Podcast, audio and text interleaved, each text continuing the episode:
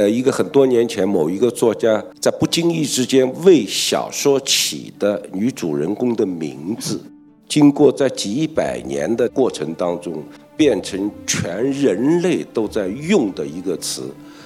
它指代了某种性格。小说人物最厉害的就是，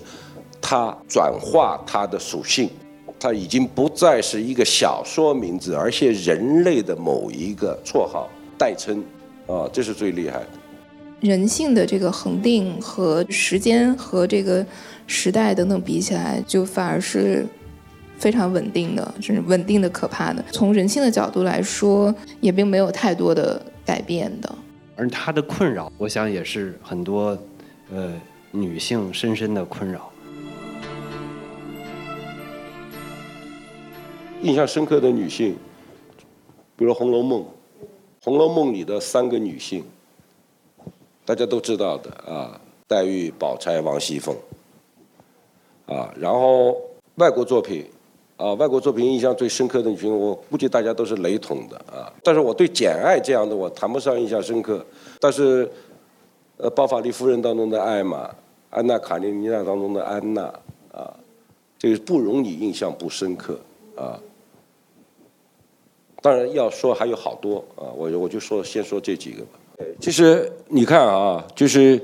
呃，说到女性形象塑造啊，我觉得最厉害或者说最伟大的，就是这个呃，一个很多年前某一个作家在不经意之间为小说起的女主人公的名字，后来经过在几百年的这个。过程当中变成全人类都在用的一个词，它指代了某种性格。比如曹雪芹的伟大在于，今天别人说一个多愁善感的女孩，就说她林黛玉；啊，说一个乖巧的，啊呃八面玲珑的女孩，说她薛宝钗。啊，这是小说呀，当初他一念之差起的人物，所以你要说最厉害的。啊，小说人物最厉害的就是，他转化他的属性，它已经不再是一个小说名字，而且人类的某一个绰号代称，啊，这是最厉害的。我觉得基本上跟孙老师一样吧。中国的早年读的时候，会对像张爱玲里面的曹七巧这样的角色，就是印象特别深刻。然后国外的，我觉得确实是。安娜·卡列尼娜吧，我觉得她可能安娜的情况和苏老师刚才说的这几个就是容易概括、容易指代，这是一种类型。但是安娜，我觉得不属于这个类型。就是安娜是你很难去描述她。你说我们说这个人像安娜·卡列尼娜，那我们只能说哦，她可能她的命运很像她。但是说性格的话很难，我们非常难以描述安娜的性格。所以我觉得这也是另外一种伟大吧，就是这种。复杂，或者甚至你每一遍去读安娜·卡列尼娜，你得出来的结论都会不一样。所以我觉得这个是我很印象深刻的人物。这块儿我跟呃苏老师跟岳然可能有点不太一样。我读书的时候基本上很少关注男一号啊、女一号啊、男二号、女二号这样子。通常呃我喜欢看那些书呢，呃它呈现一个人类的困境，所以说我更喜欢看。呃，记住一整本书，而很少去仔细去看这里一个女的、一个男的到底怎么样，而更多的是看这个一个整体的这个困扰，是一个人人和人产生的关系。呃，这类东西可能更打动我吧。如果你非说这个这个呃女性人物，我觉得呃中国文学里啊，一那那一个就应该是潘金莲嘛，嗯。因为我觉得他是经常说一些很有常识性的话，呃，比如说这个呃，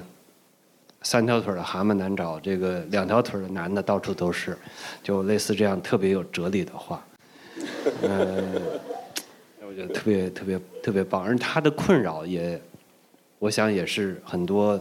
呃女性深深的困扰。这不展开说了啊。我觉得如果再提一个呢，呃，这有可能是小时候的印象很深刻，就是古龙小说中的朱七七，当时觉得是一个很爽的很爽的女生。主要的点就是她能把一些这个干不成的坏事都帮你干了，这个还是非常这个令人神往。冯唐刚才典型的就是概括了，就是潘金莲气概啊，他那句话啊。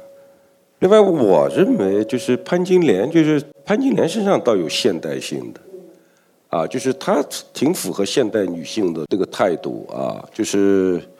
呃，对于男性的态度，以及对于自己啊，呃，该如何生活啊，他的价值观啊，他的人生观，呃，确实是，这这细细一想，他真的是，你比如说，呃，他跟王熙凤是完全不一样的啊，就是虽然你说泼辣，就是那那个方面有点像啊，那个，但是说是人生观、价值观、女性观。就完全不同，但是我说一下这个特别有意思啊。对呀，我那因为那是写了一个系列啊，我是因为那几年身体比较好啊，思维比较活跃啊，所以就妻妾成群。因为我自己还没细细翻呢，这个收了几个中篇，应该都是女性女性系列啊。啊，对，红粉啊，那个那个是其实我是在三年之内完成的啊，那四个中篇，嗯。我情况恰恰相反，反正。就是基本上写的时候都还是会写到女性，而且女性都会是主人公，所以，所以我觉得这个是反倒也不会把她们当成女性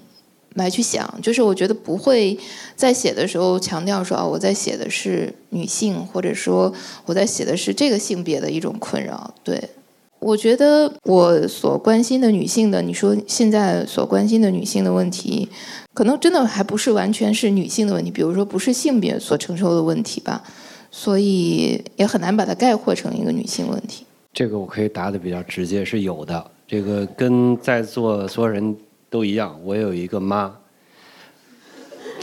然后呢，我打算呢，但她不一样的是，我妈的使命就是想把屎拉到我命里。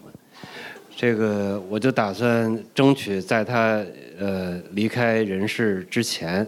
呃写一本关于我妈的书。我现在呢是选另外一个角度，这个因为我爸先走了，在我这个记忆这个消失之前，我想先把关于我爸的这本书写完。现在已经开始动笔了，第一章已经写完了。但你像写我爸呢，就一定会捎捎带上我妈，所以这个因为我妈总是。呃，问我说为什么不先写他？我说总有一个先来后到，这这，因为你还活着嘛。呃，各个时代有一个时代，大家不言而喻啊，就是呃文革前那个那个延续很很很多年的那个女性，因为其实当大街上所有的女人都穿着黑色、灰色。蓝色衣服的时候，其实性别从某种意义上来说真的很模糊。所以那时候为什么也是为什么，一件粉红色的衬衫和一条雪白雪白的裙子，会成为一个女孩子成为另类的标识。今天想起来很可笑啊，但是事实上。确实，我们曾经有过那样的时代。我们的记忆当中，我们的老师、我们的母亲、姐姐，都是那个时代过来的。啊，当然服饰不能说明什么，但至少说明了一个啊，那个时候女人的天性啊，或者是很多天性，她真的是也是灰色的，被束缚的，被压抑的啊。确实经过了很长这一个时代。当然，我一直在说时代，每一个时代。都有小的人生，都有小的族群。每天白天在工厂里头抓革命出生产，但是他在家里，在一个小的环境里头，他扮演一个母亲的角色、女儿的角色、情人的角色时候，仍然是个小世界。啊，这个小世界，我一直说没变过。这个小世界跟五十年前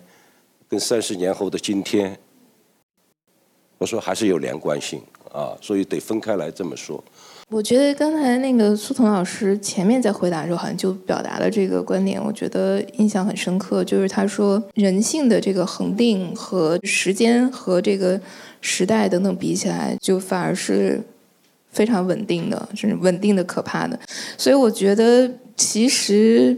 从这个角度来说，我们也确实看到，就是肯定外部的环境或者是女性的认知，很多东西都会产生改变。但是我觉得从人性的角度来说，因为很多的困境还是来自于人性本身嘛，不仅仅是来自于环境和时代嘛，还是来自于我觉得女性本身的，就是对对自我的看待或者对自己的这个呃或者是这个追求。所以我觉得在这一点上来说，其实是也并没有太多的改变的。对我绝对同意刚才二位老师说的，人啊，呃，其实真没怎么变。只是补充一点，我我原来学妇产科的嘛，学妇科的，然后我问过我导师说，在您那个年代，呃，做妇科大夫跟在我们这种新时代做妇科大夫有什么区别？他就说呢，那个时候呢，只有在手术台上这个可以看内生殖器，现在呢外生殖器也可以看了，这个我想可能时代还是不一样。一点都不好笑。这我觉得就是能成长像张悦然那样的，就是一个标准。所以让张悦然说，我还觉得不要成长成我这样是标准，就是对我觉得就自由成长吧，就不要相信那些励志的书，不要看那些什么成功条款，然后就我觉得这个是最好的吧。你说这个人之患在好为人师，这人前面两个老师都说了，我这没什么可说的，这个基本上是想干点嘛干点嘛，千万得抓紧时间。